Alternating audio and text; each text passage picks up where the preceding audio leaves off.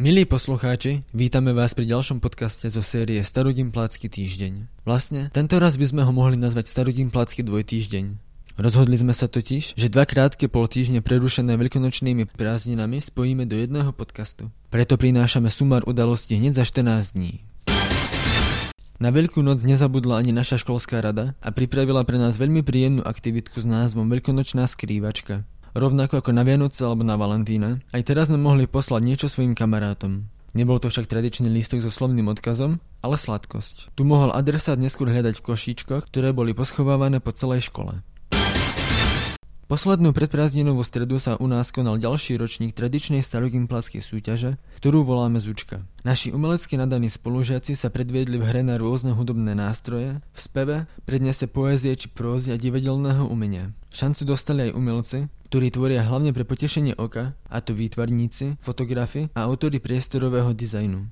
Práve z ich prác sa v priestoroch našej školy pripravuje výstava. Aj v uplynulých dvoch týždňoch zaznamenali naši spolužiaci výrazné úspechy na rôznych súťažiach a olimpiádach.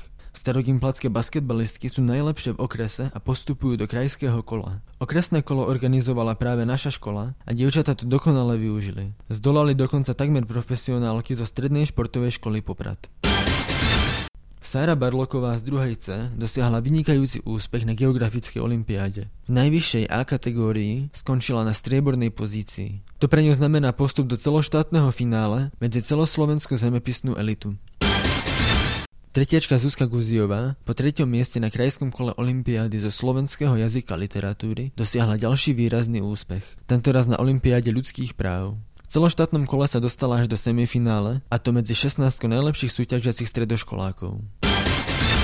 Katke Kšenzakovičovej z prvej B sa darilo na pilotnom ročníku Olympiády kritického myslenia. Na krajskom kole zaujala striebornú pozíciu a čakajú celoštátne kolo v Bratislave. Mirka Rybková z kvarty sa nestratila medzi svojimi rovesníkmi na krajskom kole dejepisnej olympiády. Obsadila krásne tretie miesto. Všetkým našim medailistom gratulujeme. Stihli ste si prečítať ďalšie kapitolky nášho študentského románu na pokračovanie Svet mimo nás? Už vyšla jubilejná desiata? Príbeh Katky a Felixa sa stále viac a viac zamotáva. Aj keď sa už veľa vecí vysvetlilo, mnohé udalosti sú stále opradené tajomstvom. Máte sa na čo tešiť v ďalších kapitolách a rovnako aj na ďalší podcastový Starogimplácky týždeň. Do opäť pondelok.